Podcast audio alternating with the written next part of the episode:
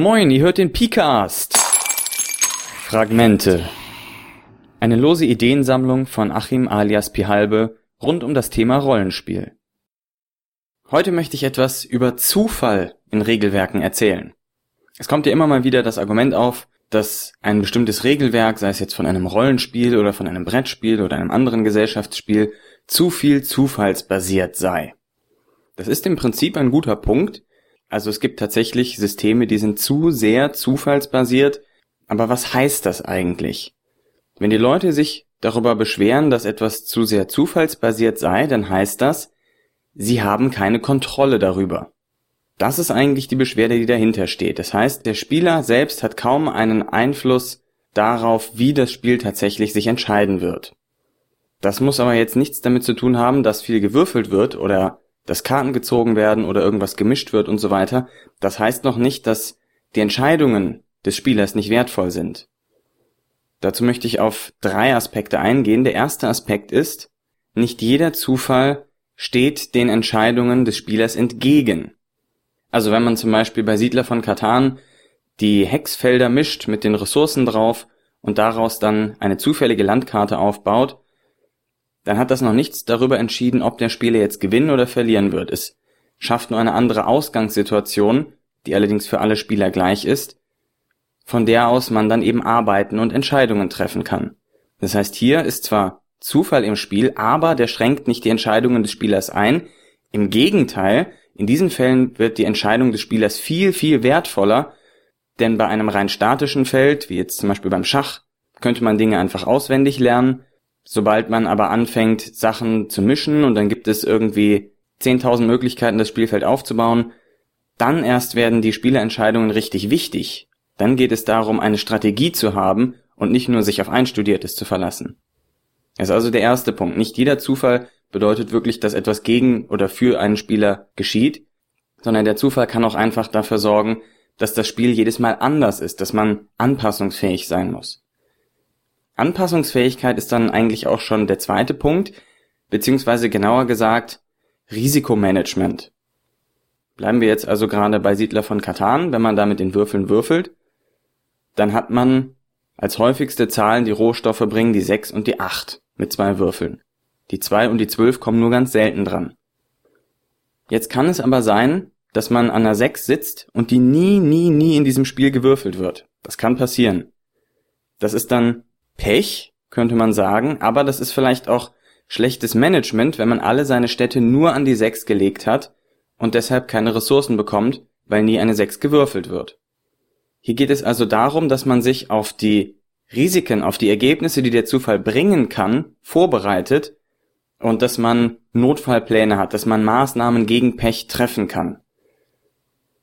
Ich würde sagen, das ist eigentlich sogar ein sehr, sehr interessanter Teil des Spiels, dass man eben sich für das Ungewisse bereithalten muss, dass man mit jeder Situation klarkommen muss, die da auf einen zukommt, dass man eben vorbereitet sein muss und eine gut durchdachte Strategie haben muss und nicht einfach seinen Wunschkurs fahren kann, völlig unbehelligt.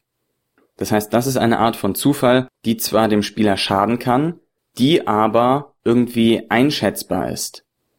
Wenn es jetzt nicht vollkommen willkürlich ist, der große Stein fällt herab und du stirbst, sowas ist doof, darauf kann man sich offensichtlich nicht vorbereiten, da wird die Spielerentscheidung dann wieder entwertet, aber wenn man solche Dinge hat wie, naja, jetzt wird halt mal keine Sechs gewürfelt, hast du halt Pech, dass du nur auf Sechsen gesetzt hast. Das ist dein Problem. Das hat nichts mit dem Mechanismus des Zufalls an sich zu tun, sondern damit, wie du damit umgehst. Das heißt, da hat man dann schlecht gespielt, sozusagen. Und dann gibt es noch eine dritte Variante des Zufalls, die auch nicht zu unterschätzen ist, nämlich der Zufall durch die anderen Spieler. Das ist auch etwas, was unvorhersehbar sein kann. Was werden die anderen Spieler machen? Wie werden sie sich verhalten? Werden sie mit mir kooperieren? Werden sie gegen mich sein? Kann ich Bündnisse eingehen? Werden sie mir Ressourcen wegnehmen oder welche überlassen? Und so weiter und so fort. Das sind alles Ungewissheiten, die auch Zufall sind. Zufall in der Hinsicht, dass man selber als Spieler nur sehr begrenzte Kontrolle darüber hat. Genau wie die anderen drei Arten von Zufall. Darüber hat man eben keine Kontrolle, man kann aber versuchen, mit diesem Zufall umzugehen, bei all diesen drei Arten. Und diese Macht des Zufalls und diese Art des Zufalls kann, wie ich finde, viel mächtiger sogar noch sein als die ersten beiden Arten, die eher mechanischer Natur sind. Das sieht man zum Beispiel am Erzählspiel Universalis, wo die Spannung der Geschichte darin besteht, dass man eben nicht vorhersehen kann, was die anderen Spieler machen werden. Da gibt es zwar auch ein bisschen mechanischen Zufall, aber der ist wirklich sekundär zu der Mechanik, die eben bewirkt, dass jeder Spieler unvorhergesehene Wendungen und Bedeutungen im Spiel ersinnen kann und einwerfen kann. Das heißt, diese Art des Zufalls, die Handlungen der anderen Mitspieler, können das Spiel auch sehr interessant und bereichernd machen. Da es auch noch die soziale Komponente des Spiels betrifft, ist das sicherlich die stärkste Variante des Zufalls, die am meisten Spaß macht.